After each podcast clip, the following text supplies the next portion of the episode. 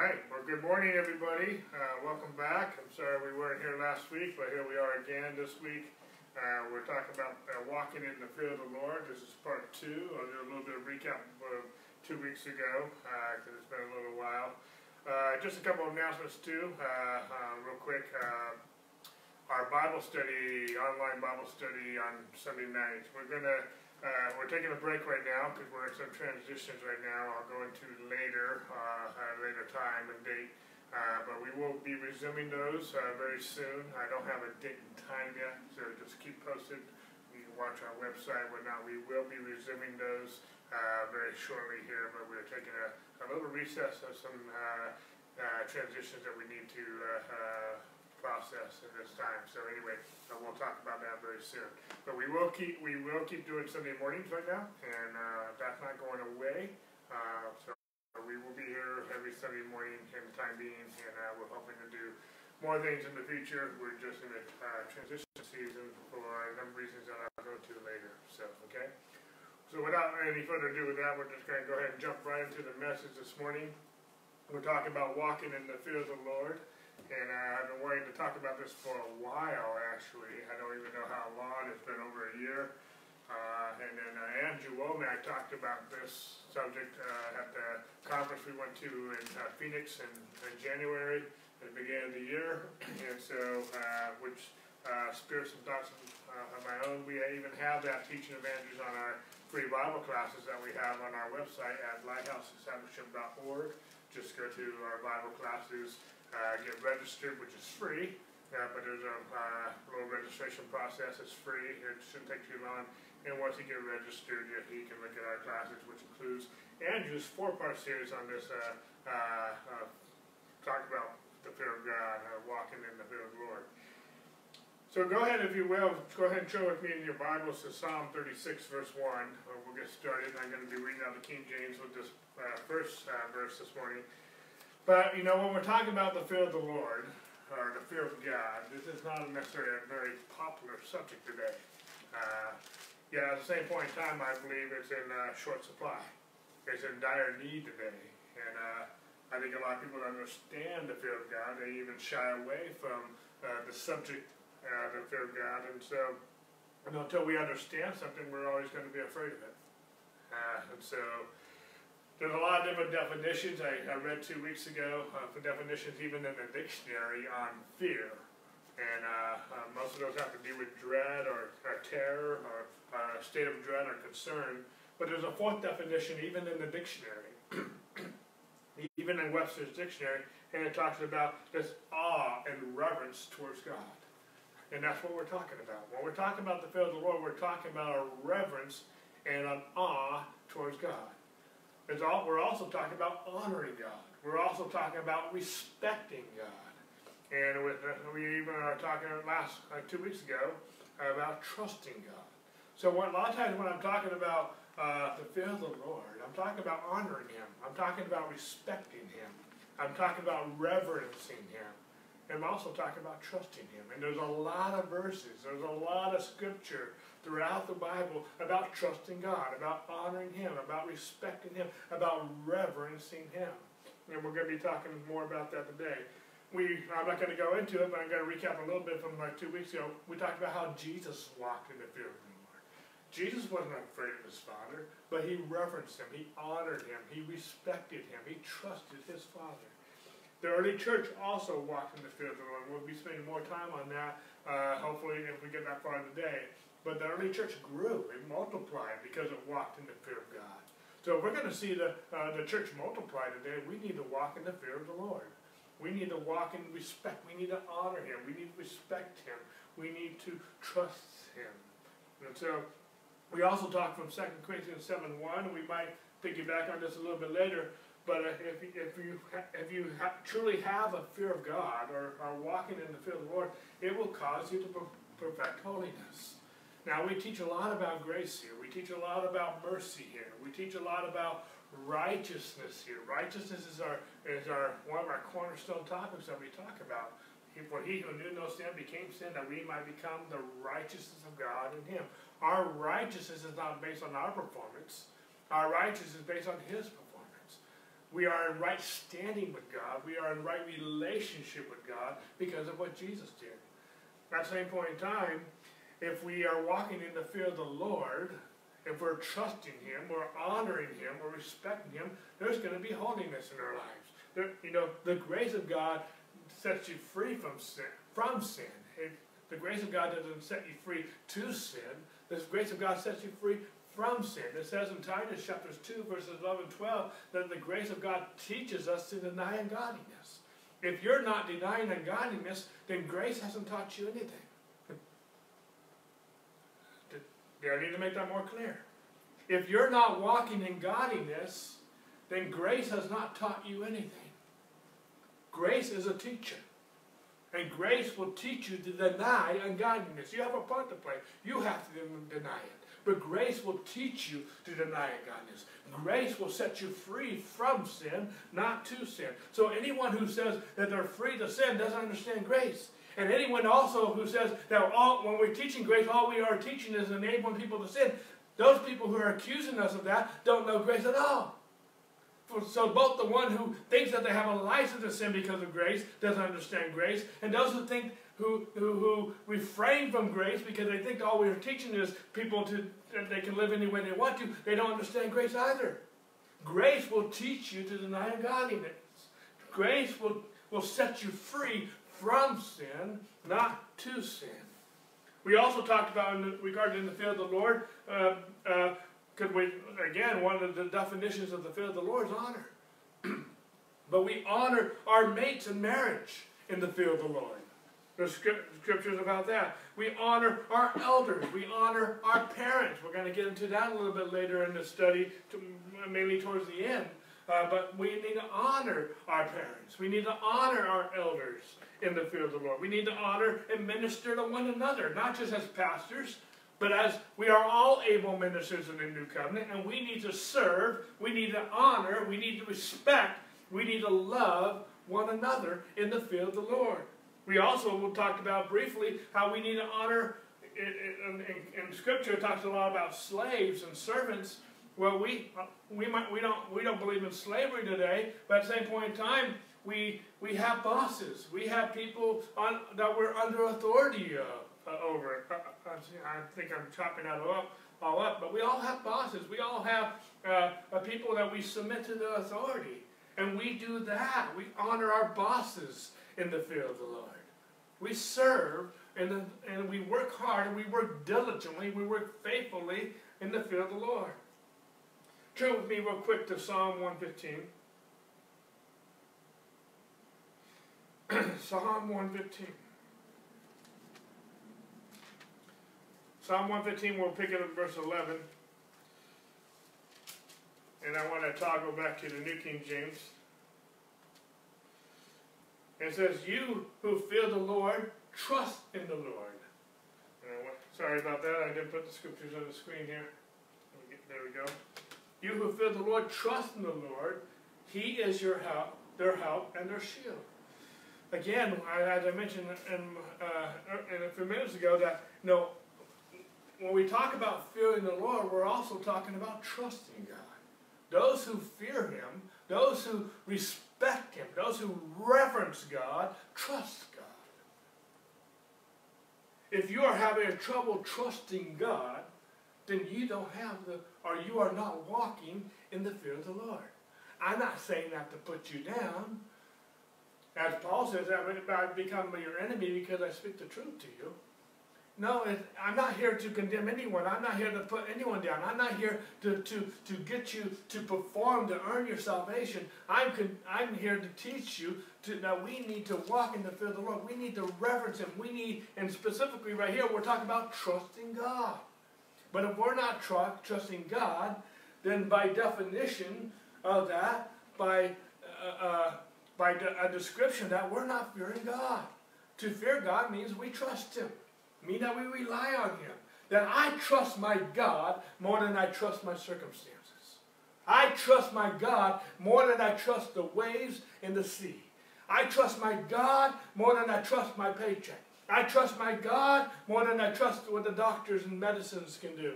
I trust God and I trust my diets and exercise. I'm not against diets and exercise. I'm not against doctors and medicine in and of themselves, even though some some of those things I would probably be against. But uh, but uh, anyway, I'm not going to go there. I'm not I'm not against these things. I'm not against working hard. I I thank God we have a paycheck. I thank God what He thinks. But I trust God. I fear Him more than I fear my landlord. I fear Him more than I fear the electrical company. I fear Him more than I fear this government. I trust and I honor. I will honor others unto the Lord, as unto the Lord. But I trust Him more. I honor Him more. Hopefully, I'm trying to make sense and paint the picture of where I'm going with some of this. But do you honor God more than what the banker says? Do you honor God more than what the doctor says? Do you honor God more than what other people say? Do you honor God more than what you say?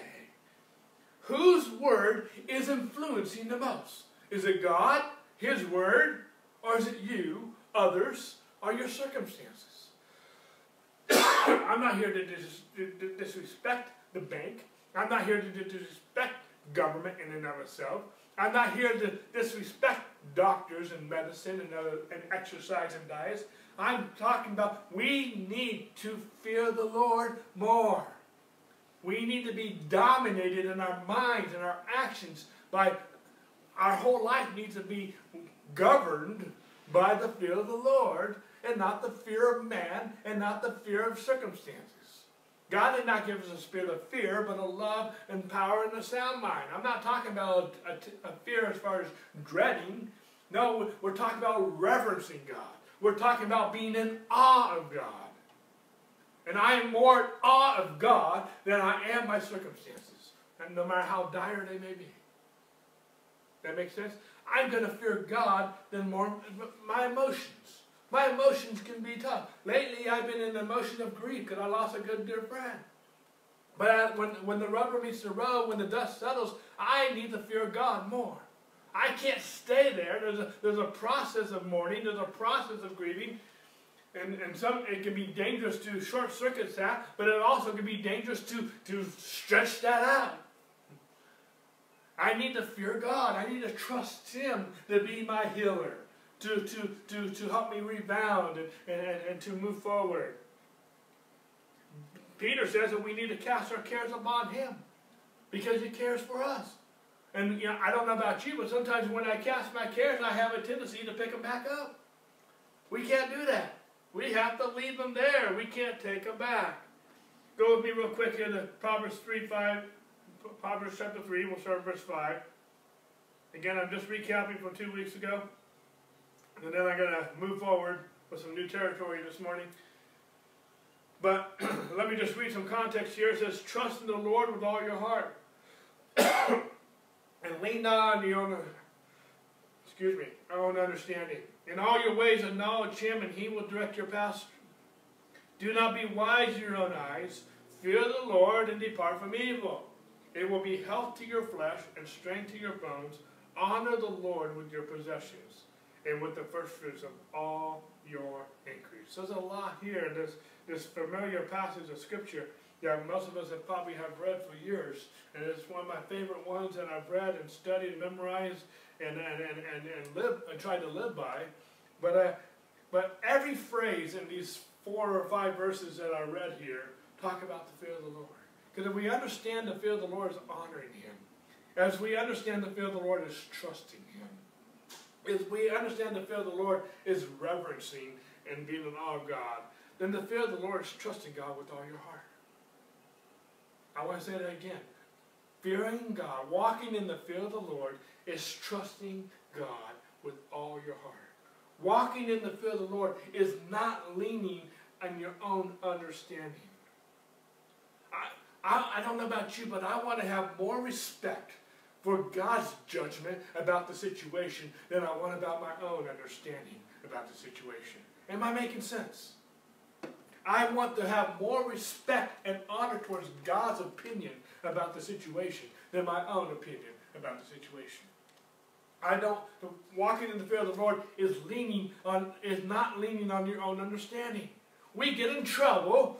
How many of you can agree with me? Hopefully, I'm not the only one. That we get in trouble when we lean on our own understanding. That's not walking in the fear of the Lord. That's not reverencing and being in awe of Him. That's not honoring and respecting and, and, and, and, and trusting Him. I want to exalt His opinion about the matter over everything else. So many times we have Jesus and the disciples. There's a situation. Someone's sick. Someone, someone's throwing themselves in the fire. Someone's demon possessed. Someone uh, has infirmity of various kinds. Someone's blind. Uh, uh, there's all kinds of situations. They're in the middle of a storm. And Jesus' opinion, God's opinion about the situation, needs to be exalted versus the disciples' opinion of the situation. When they fed the multitudes, Jesus' opinion of the situation. How many know Jesus is in us? He's the same yesterday, today, and forever. And we need to fear God and get His opinion about the situation. That's what prayer is. And one aspect of prayer is that we're getting God's opinion on the matter. I'm not anti-doctors. I'm not anti-budgeting uh, and different things. We budget. We, we, we support all these things. But at the same point in time, I fear God more. I want His opinion. I don't want to lean on my own understanding. So many of us, when we pray, He's the last resort. We, we go to the doctors first and prayer last. We go to the, the banker first and, and we work jobs. We'll work overtime. We'll get three or four jobs, five jobs first. And then we'll say, Lord, help. No, we ask Him help. We give thanks to Him. We, we come to Him. We fear Him more. He's our Father. He's our Master. He's our God. And I want to walk in the fear of them. I don't want to fear me more. I don't want to fear the doctors more than I fear God. I don't want to honor, respect, and trust the doctors more than I trust God.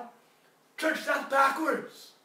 Again, I'm not anti-doctors, anti-medicines, and in themselves and, and other things. But we need to, as the church, as the body of Christ, as those who are born of God, we are the light of the world. We are the salt of the earth. We need to fear God. We need to reverence Him. We need to trust Him more.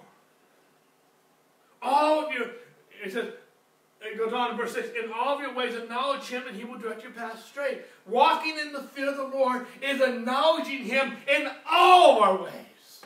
Not just some of our ways.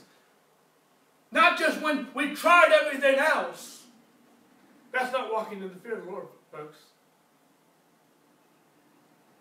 We, it goes on in verse 7 don't be wise in your own eyes. How many times do we get trouble? We're going we're to get into it. I don't know. Hopefully, we get in there today. But the, the fear of the Lord is the beginning of wisdom.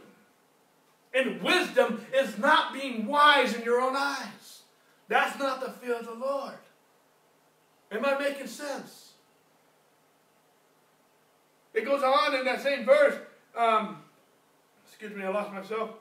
Verse 7, Fear the Lord and depart from evil. We're going to be talking about this a little bit more uh, very closely here this morning. I think into some new territory.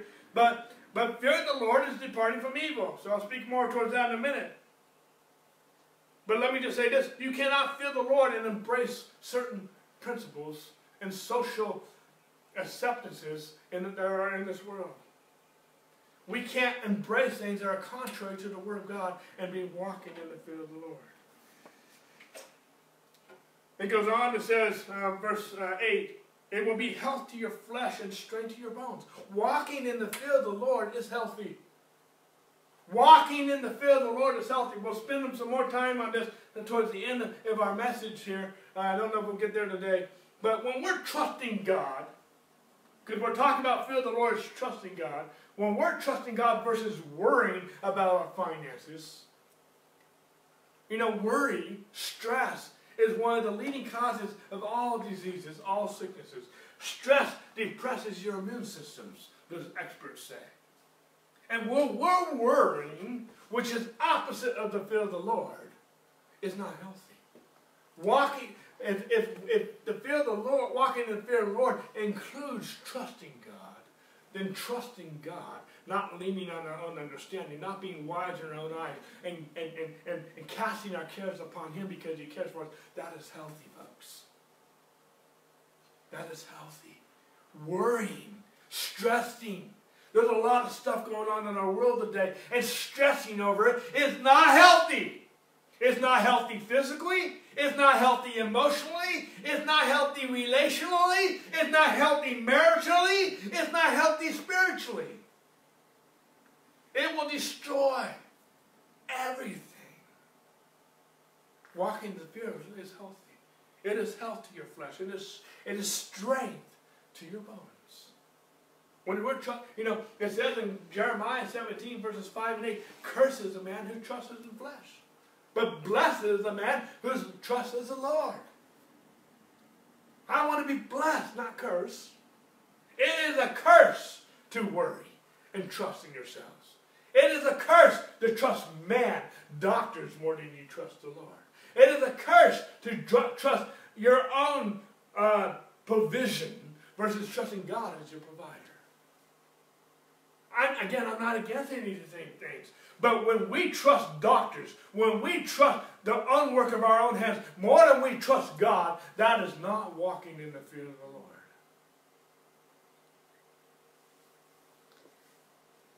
And I'm not saying this to condemn anyone. I'm not saying this to get because I'm mad at anyone. I'm trying to help you. I'm trying to help myself. I need to hear this too. But the fear of the Lord, trusting Him, is healthier than not than the opposite. And then uh, it says here in verse 9, honor the Lord with your possessions and with the first fruits of all your increase. Verse 10 says, so your barns will be filled with plenty and your vats will overflow with new wine.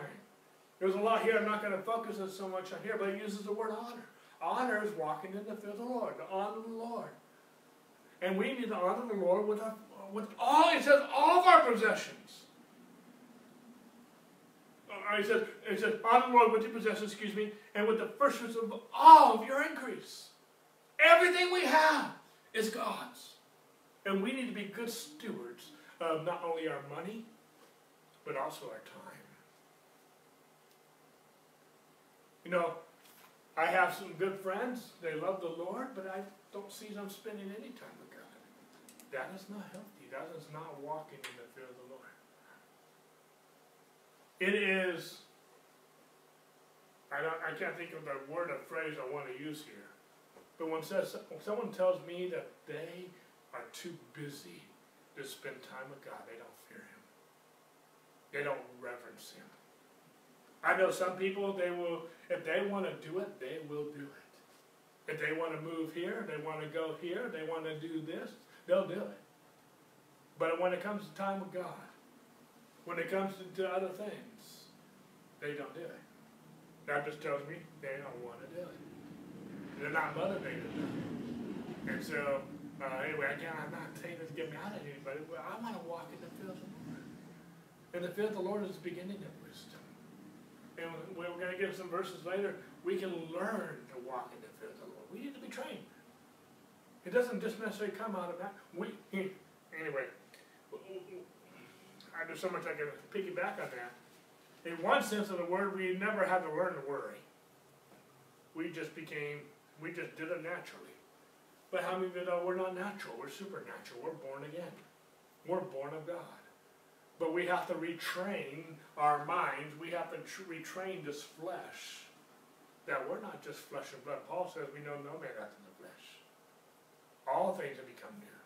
But we have to retrain our minds to operate in the fear of the Lord and not the fear of man or other things. Hopefully I'm making sense. Go with me to Proverbs 8.13 and we're going to get into new territory today. Proverbs 8.13.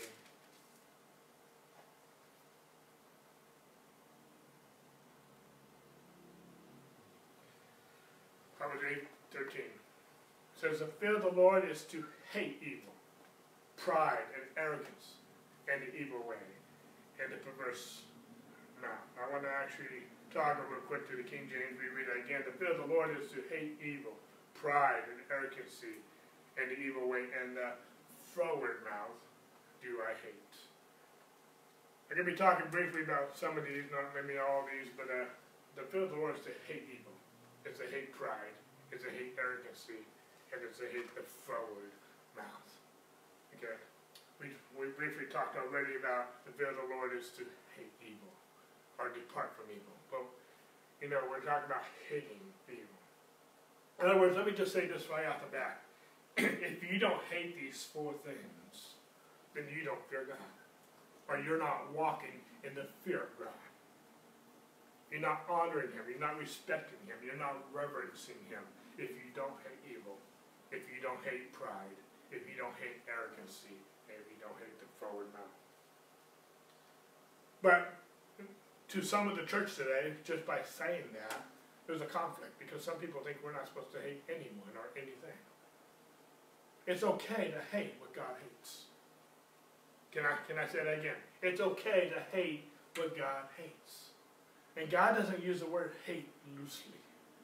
He, there's certain things that God hates. He even said there's a list of things in Proverbs. One of the things he hates is discord.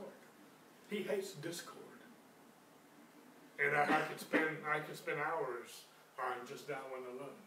But I gotta talk about these four right now. The fear of the Lord is to hate evil. Let me just say this: we hate the evil we don't hate the person. We hate the evil, but we don't hate the person.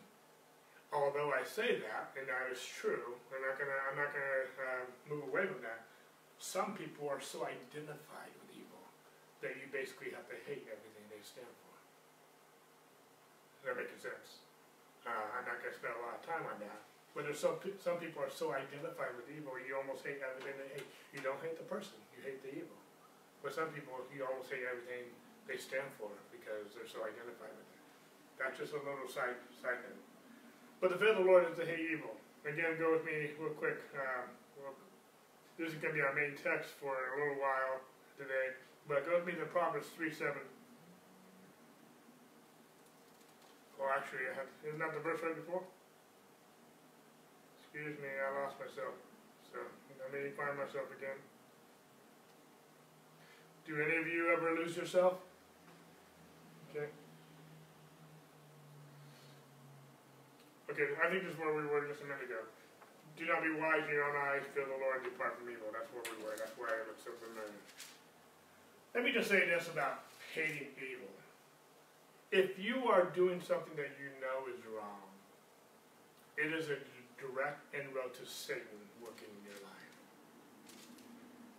Yes, there's grace. Yes, there's mercy. Yes, God loves you and He loves you unconditionally. But in one sense of the word, that's not the point. That's not the issue. God's grace is always enough. His mercy always triumphs over judgment. His, his, uh, he loves you unconditionally. But are you going to give Satan a free shot at you just because you want to do evil?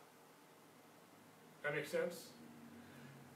Bible says this, Paul says this in Galatians, to sow to the flesh of the flesh you reap corruption.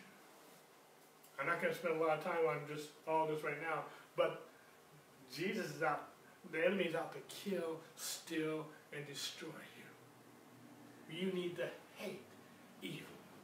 You need to stay away from evil. You should have no desire for evil. That's not walking in the field of the Lord is not toying with evil. His mercy is always there. His grace is always there. His love is always there. But we need to hate evil. I hope you're not making sense. We need to submit to God, resist the devil, and he will flee.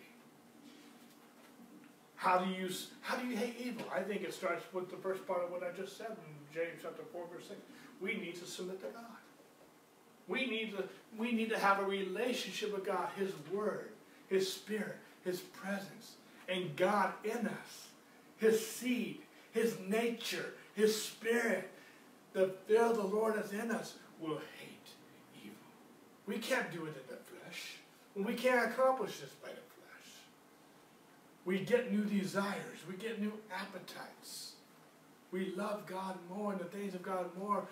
When I'm spending time with God, I'm loving the things of God more. When I'm not spending time with God, other desires start creeping in. Paul said this way in Galatians chapter 5 that to walk in the Spirit, you won't fulfill the lust of the flesh. We're not trying to control the flesh by the flesh, we're trying to control the flesh by walking in the Spirit. Hopefully, I'm making sense with that. Fear the Lord is to hate evil, but fear the Lord is also to hate pride. Pride, self, is so promoted in our society today. Self promotion is so promoted today. Our society has exalted self over truth. So many times I hear the phrase, well, I feel this. How does this make you feel? I was listening to Andrew on this and this talk, and this is again this is in our Bible classes that we have on our website. But Andrew goes off on some of this. It's like, you know, in one sense, who cares how you feel? Now I care in one sense how people feel. I have feelings. But at the same point in time, I cannot exalt my feelings over truth. You know, when we talk about pride, and pride can be in a lot of different ways. Pride can, if you think you are the best of the best, that's pride. But pride is also thinking you're the worst of the worst. A low self-esteem. All those all things that are, are being downcast, being depressed, being discouraged is all about pride because it's all about self. You're self-centered. And I'm not saying that to be mean. I struggle with some of those things at times, and that's not right. That's not godly. That's not walking in the fear of the Lord. But our society is so exalted with self.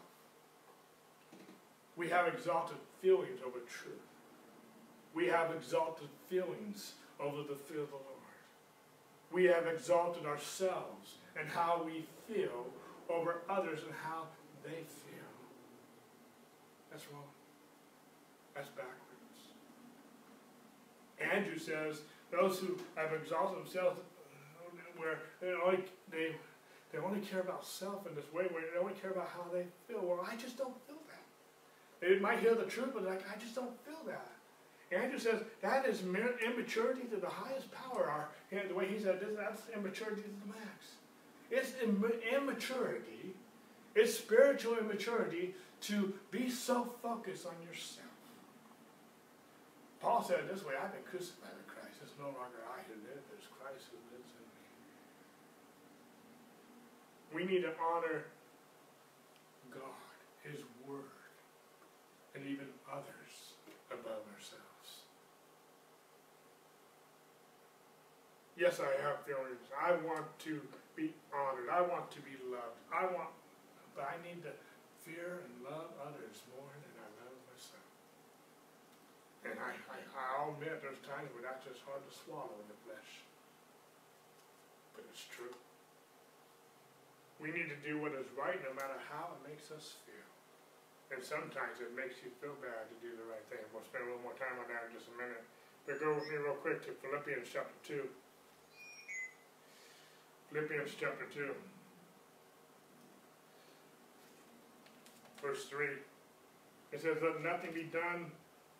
Uh, let me go back to the King, New King James. Excuse me. It says, Let nothing be done through selfish ambition or conceit, but in lowliness of mind, that each esteem others better than himself. Let nothing be done through selfish ambition or conceit, but in lowliness of mind, that each esteem others better than himself. That's what Paul taught. We should be selfish. We should esteem and honor others more than ourselves. To me, that's walking in the fear of the Lord. We need to hate evil. We need to hate pride. Love has to hate whatever comes against the object of our love. I heard that this last couple weeks. Love has to hate whatever comes against the object of my love. If something came against my wife, I'm going to hate that. Thing. If something comes against people I love, I'm going to come against that thing. That makes sense? if you love God, then you have to hate whatever is coming against the object of his love. What's coming, what's the object of his love, people? For God so loved the world that he gave his only begotten son. God loves people. I think it's in Zephaniah, says that we are the apple of his eye. That might be Zechariah. If you love others, then you should hate whatever's coming against the object of your love. Am I making sense with this? We need to hate things that come against people. You don't hate people, you hate evil.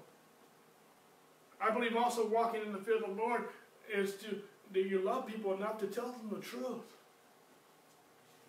You know what? You know, we just uh, my one of my best friends I've ever had, Javier Diaz, passed away a few weeks ago, and that's one of the reasons why I've been grieving and know, the last couple of weeks or whatnot. But one thing I liked loved about Javier is that he was not afraid to tell people the There's time he did it with love, he did it with compassion, he did it with grace and mercy, but there'd be times he would get in your face, so to speak, and tell you the truth. Why? Because he loved you. He cared enough. You could reject him. They may hurt him, but he was not, he was going to tell you the truth. He was going to, and he would, uh, he didn't make any bones about it. He, he, he, was, he was very compassionate. He did it very graciously, but he also was very forward in that regard. And I appreciate that. And I, I want that for me. As a pastor, as a brother, as a person, I want to be able to be forward with people like that. Am I making sense? To me, that's not pride. That's love. The other one I want to talk about real quickly is the fear of the Lord is to hate a forward mouth as the King James says, forward. It can also be described as lying. Andrew Wommack describes it as a misrepresentation of things. Let me just go off on this for a moment, but it says, uh, you know, in the Ten Commandments, a lot of us think that it says, you shall not lie. But it doesn't say that. It says, you shall not bear false Andrew, and I'm going to use a little bit of Andrew's notes on this point here, because the reason why I'm going to do that, because this point, uh, bearing false witness, and some of the things that Andrew brings out, is actually a pet peeve of mine. And I don't want it to come from me, I want it to come from a third party, uh, if that makes any sense. But we should not bear false witness. We should not misrepresent things. You know, when Abraham was asked about Sarah, if it was if uh, she was his wife, Abraham says, "She is my sister." in one sense of the word, Abraham didn't lie, but he bare false witness.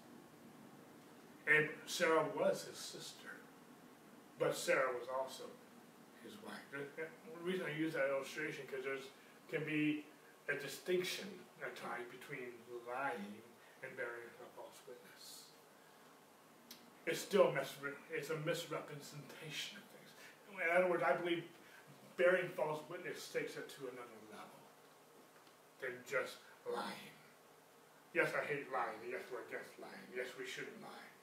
But we shouldn't bear false witness. Sometimes false witness can be a misrepresentation of things. Let me give you another example. A lot of times when pastors are asked how many people are you running in their church, some pastors will exaggerate.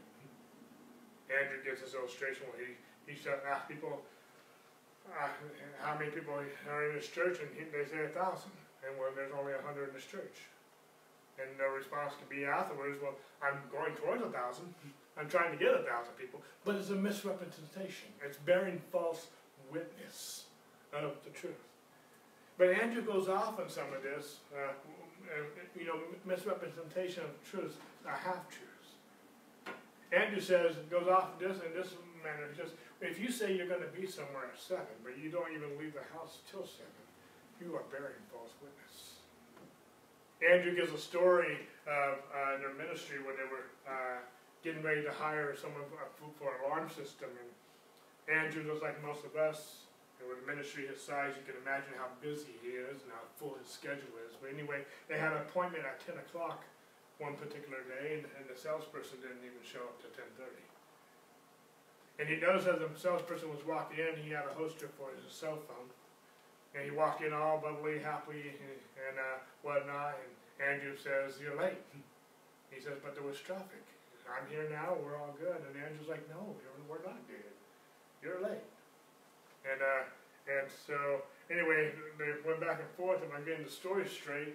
But at, at the same point in time, it finally came to a point where where Andrew says, "You lied to me. You could have called, but you didn't call. You said you were going to be here at ten, but you didn't get here at ten thirty. And he, again, he was trying to excuse it on the traffic, but Andrew kept coming back. He says, "You could have called. You, you know, um, if this is how you're going to treat me before I get your business, how are you going to treat me after you get my business?" I, I, I, I can, I can see with Andrew Andrew there. But, and so he let him go, but Andrew was just trying to make a point. Even with that illustration, that we, if we say we're going to be somewhere, if we say we're going to do something, then we need to do it. In other words, let me just say this. Some people, when you tell, when they tell you things, they may or may not do it. That's not the, according to Andrew, and I agree with him, that's not the fear of the Lord. He says, if that's how you treat people, you don't respect God and you don't respect other people. If you don't have the decency, and he says, you know, things can happen. We can have a flat tire. There can be traffic like with this other man.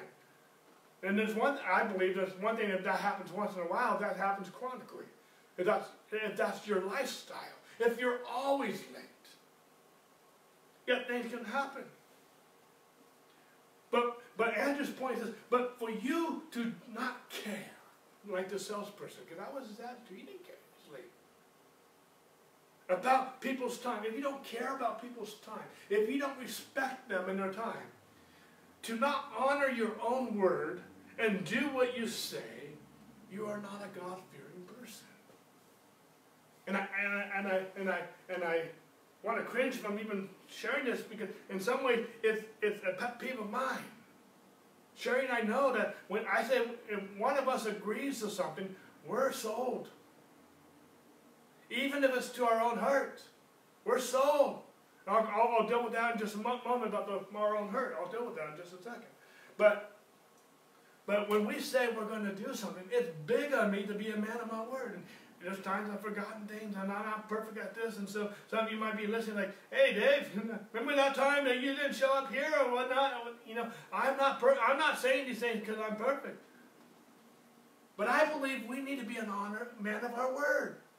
Am I not speaking the truth? We need to honor our word. Does our word mean nothing? And we are living in a society today where people's words mean nothing. Go, go with me real quick to Psalm 15:4, and I want to I want to piggyback on this just for a moment, and then I'll get off this this, this treadmill.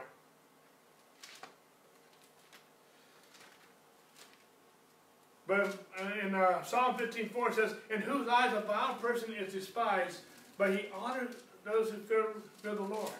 He who swears to his own hurt and does not change." Someone who fears the Lord, someone who honors God and fears the Lord, swears to his own hurt and does not change.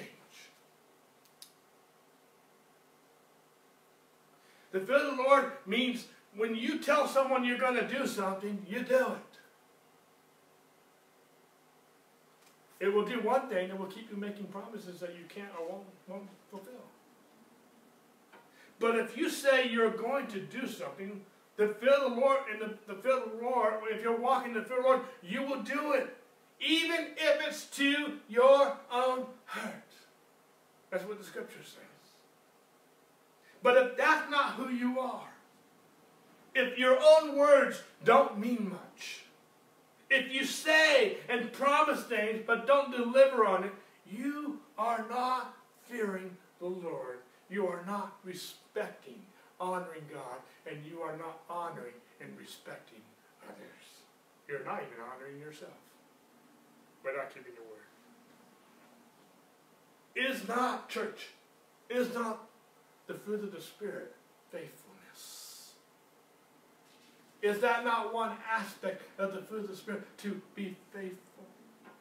But the fear of the Lord is not taking advantage of people. There's been so many times Sherry and I have been stood up by people. They promised this, promised that. And I'm trying not to get off on this because it's a pet peeve of mine. And I know I've messed up too at times. So I'm pointing the finger just as me, at me at times.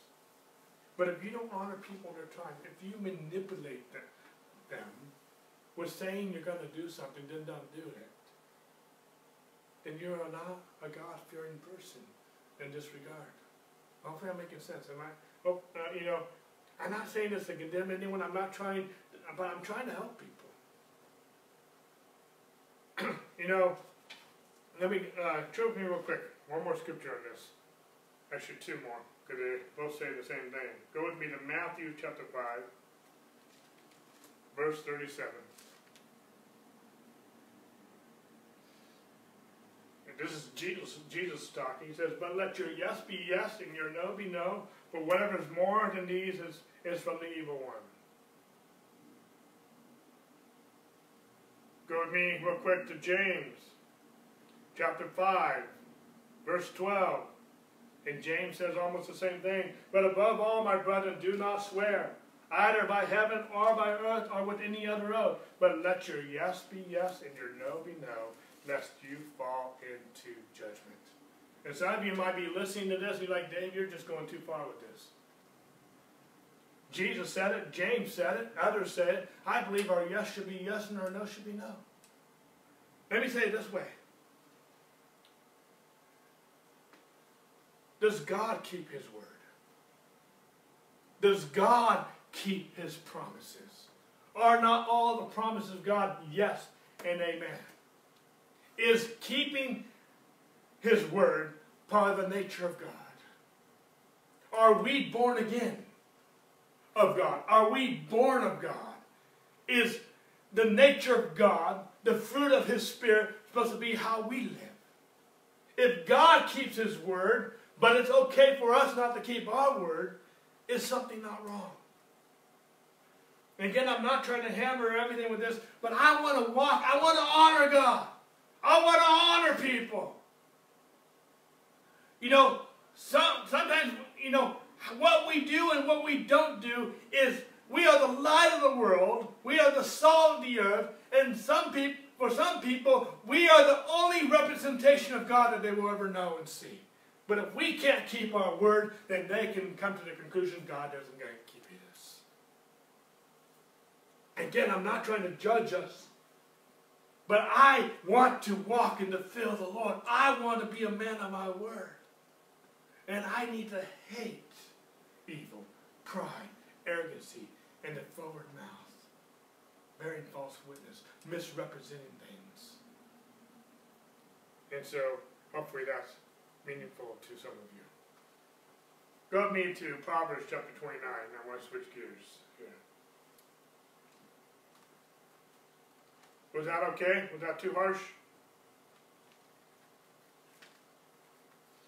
Proverbs 29, 25 says, The fear of the man brings a snare, but whoever trusts in the Lord shall be saved.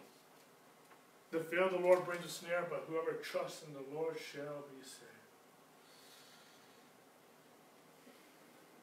You know, we need to fear God more than we fear man.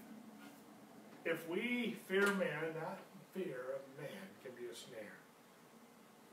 I want to give you some examples of the opposite of fearing man. But those who trust the Lord. And when, we trust the Lord, we're safe. I'm not going to read the whole story. But go ahead and start turning with me to Daniel chapter 3.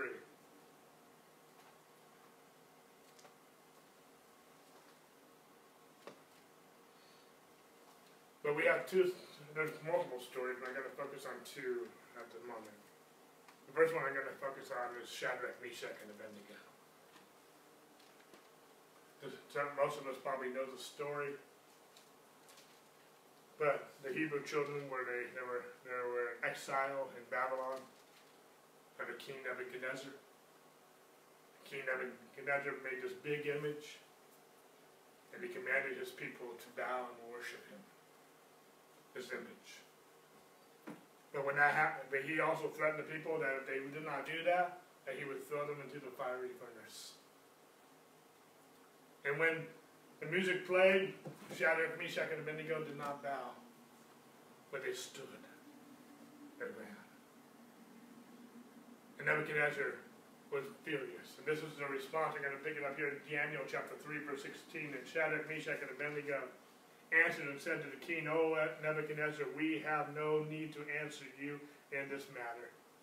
If that is the case, our God, whom we serve, is able to deliver us from the burning fiery furnace, and he will deliver us from your hand, O king. But if not, let it be known to you, O king, that we do not serve your gods, nor will we worship the gold image which you have set up. Shadrach, Meshach, and Abednego feared God more than they feared man. They knew that God could deliver them, but even if he didn't, they were going to still honor God. They were going to still respect God more than they were going to respect King Nebuchadnezzar on this matter. What they were going to do, what they were doing, was civil disobedience according to the king's decree, according to the king's law.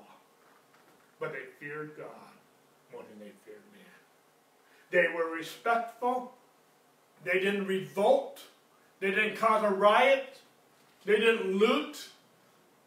They were respectful to the authority as far as the person, but they did not submit to something that was contrary to the word of God. They hated evil, but they loved God.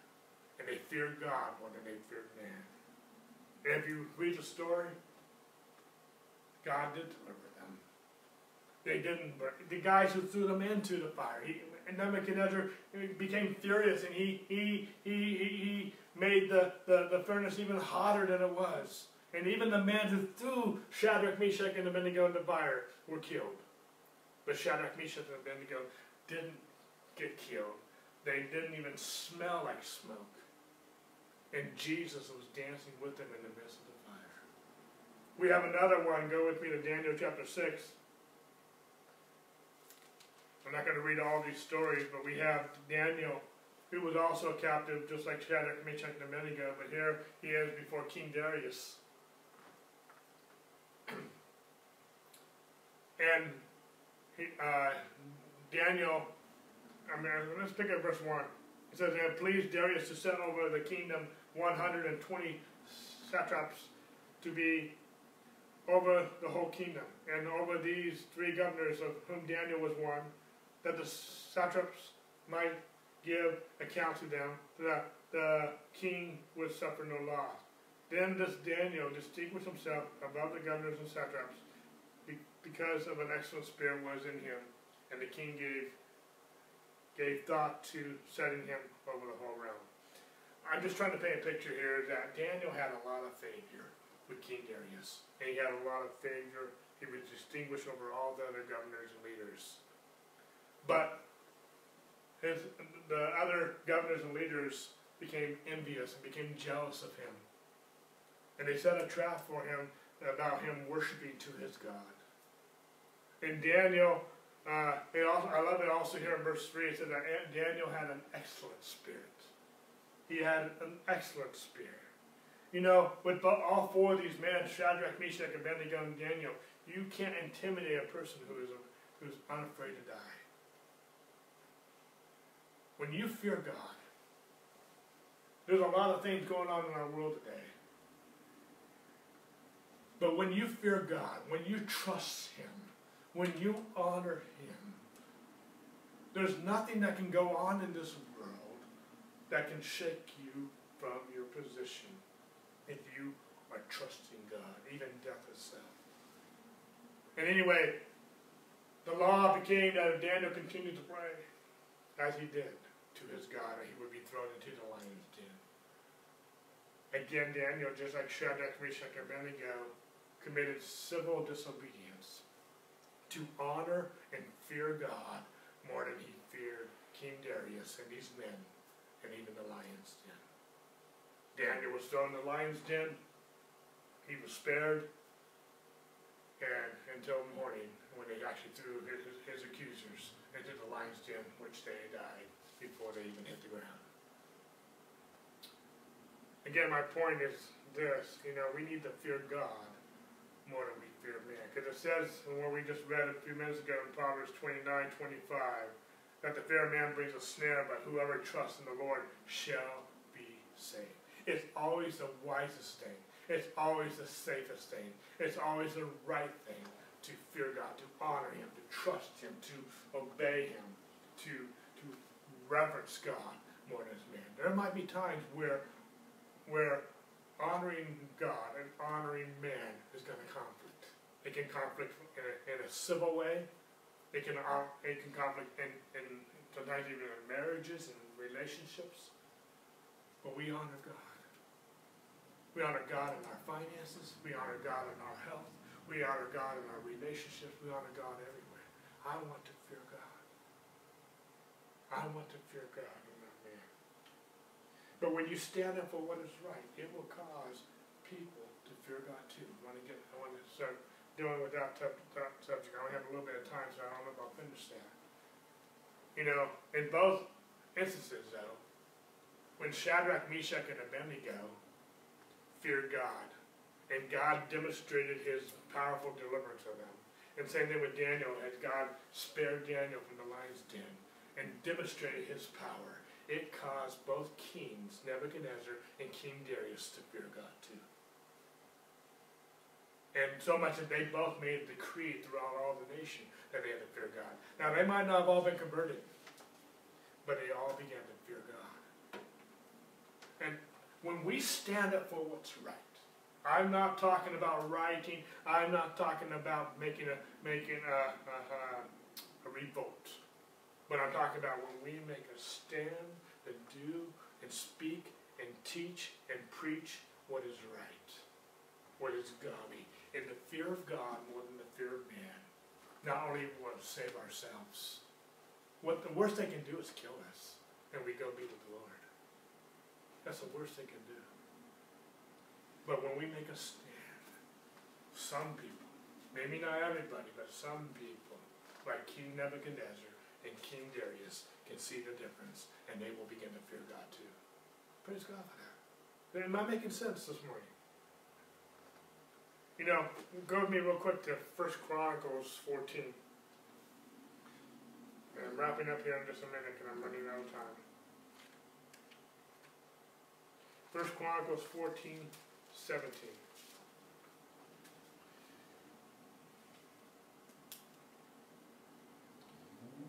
again, I don't have enough time to read all this. I'll, I'll pick up verse 16 real quick. So David did as God commanded him, and they drove back the army of the Philistines from Gibeon as far as Gezer.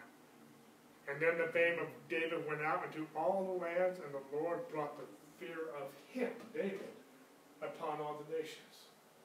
God brought the fear of David upon the nations. I'll, sp- I'll spend a little bit more uh, time with this sub- subject next week. But the fear of God, let me just introduce it a little bit. The fear of God will cause people to fear you, will respect you on behalf of others. I'll spend a little more time with this on some things from Paul, and other things. You know, it's going to be hard to influence anybody if people don't respect. It's going to be hard to minister, to teach, to let people hear you if they don't respect and honor you. That makes sense? We want them to respect us so they can respect what we're going to say so they can hear him and fear him. It's not to get the attention on us, but we are the channel. We are the messenger. We are the light of the world. We are the salt of the earth. Now, am I making sense? But God caused the fame of David to go out to all the lands, and the Lord brought the fear of him upon the nation. And my prayer for you as pastors, as ministers, wherever you may be, uh, as families, as parents, as, as, as, as, as wherever you are, that God would give you fame, that God would give you favor, and that people would respect you so you can minister and make a difference. I pray that for ourselves. Let me end with this uh, this, morning. Go with me to 2 Timothy 3.12.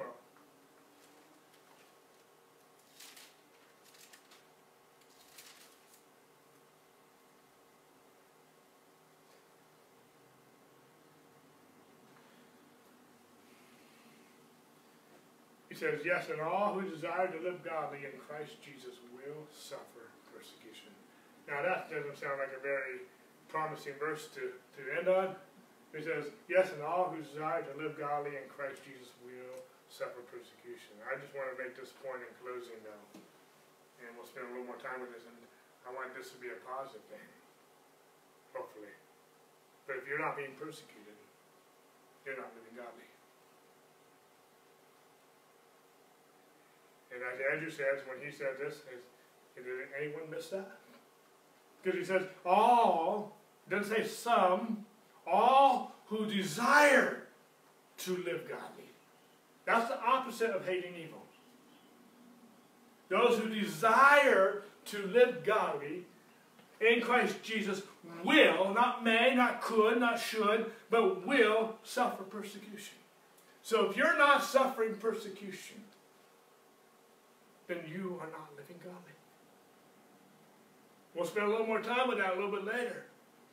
As hard and as painful, and in some way, sometimes even deadly, as persecution could be, it's actually a benefit. It's actually proof that you're living godly.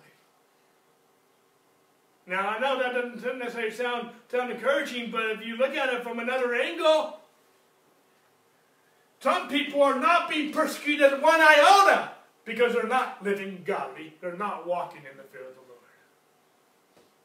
And as, as, as glamorous as it may be that they're not suffering persecution, they're not suffering persecution because they're not loving godly.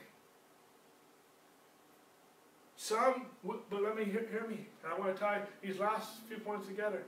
Some will persecute you, but others, like Nebuchadnezzar and King Darius and others, will respect you for standing up.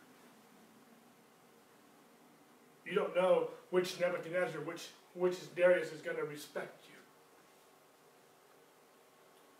you. You know, Stephen stood up, and Saul, who became Paul, witnessed that. We don't know all the, all the details of how that affected Paul. But I believe Luke, when he wrote the book of Acts, kept that in there for a reason. God, he was inspired by the Holy Spirit to keep that in there. So there's a couple different sides to this coin. That just be, when you, if you are being persecuted, it's proof that you're living godly. In that regard.